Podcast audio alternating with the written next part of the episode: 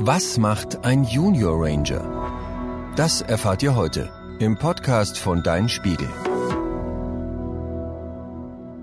Tiere beobachten, Feuer machen, Pflanzen bestimmen. Junior Ranger verbringen viel Zeit in der Natur und lernen dabei eine Menge. Heute sind wir unterwegs mit einer Gruppe im Schwarzwald. Die erste Überraschung wartet wenige Schritte nach Betreten des Wanderweges. Es ist Freitagnachmittag. Mit geschulterten Rucksäcken marschiert eine Gruppe Kinder zügig einen Hang hoch. Rechts und links wachsen Nadelbäume in die Höhe. Da ruft jemand von hinten, eine Blindschleiche! Tatsächlich, auf dem Weg kriecht ein bronzefarbenes Tier. Auf den ersten Blick könnte man es leicht für eine kleine Schlange halten. Aber Blindschleichen gehören zu den Echsen, weiß einer aus der Gruppe. Schnell bilden alle einen Kreis um das Tier und beobachten es. Ohne sich zu rühren, denn bei Erschütterung fliehen Blindschleichen.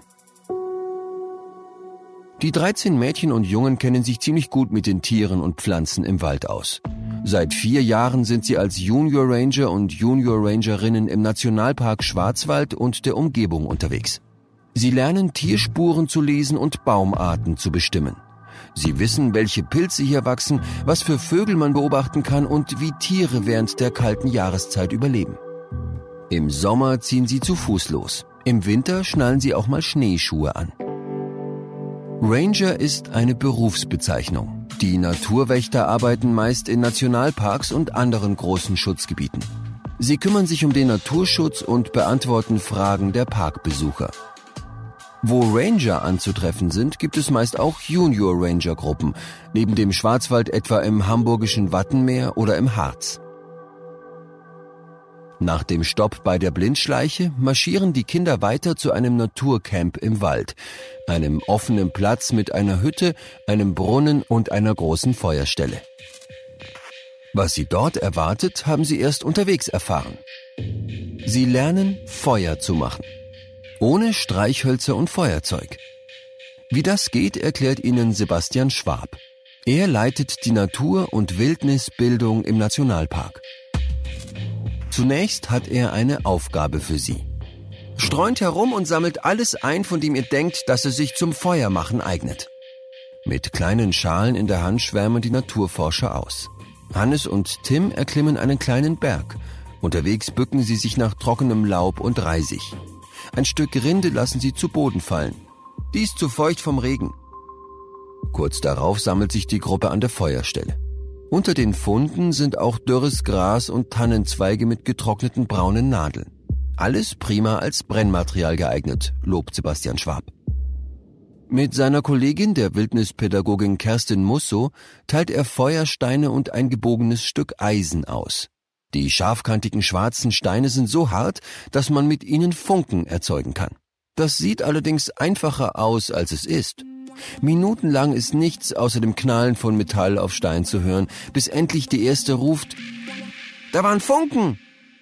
Auch Elisabeth und Sophia geben nicht so schnell auf. Die beiden Zehnjährigen besuchen die fünfte Klasse eines Gymnasiums.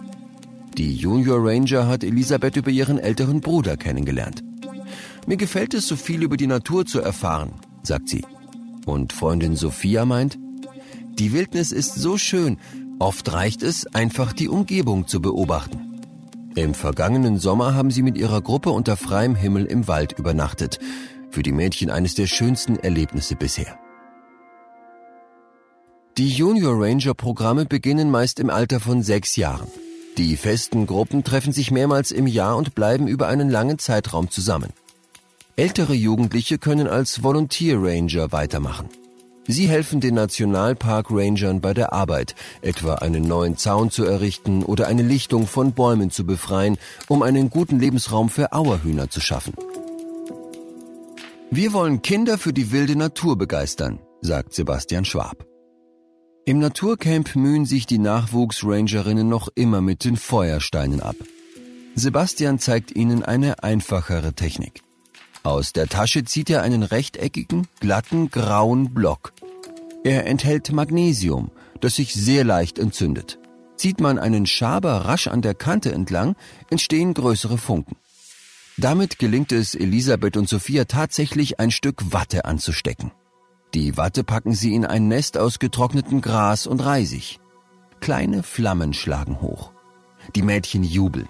Mit Holzspänen füttern sie das Feuer weiter, bis es so groß ist, dass sie kleine Zweige dazulegen können. Natürlich wäre es leichter, ein Feuerzeug zu nehmen. Dafür funktioniert diese Methode selbst bei Regen oder Wind. Schließlich sitzen die Kinder um ein großes Lagerfeuer. Man hat wirklich viel Geduld gebraucht, sagt Sophia. Die Junior Rangerinnen haben an diesem Tag auch gelernt, dass sich Durchhalten lohnt.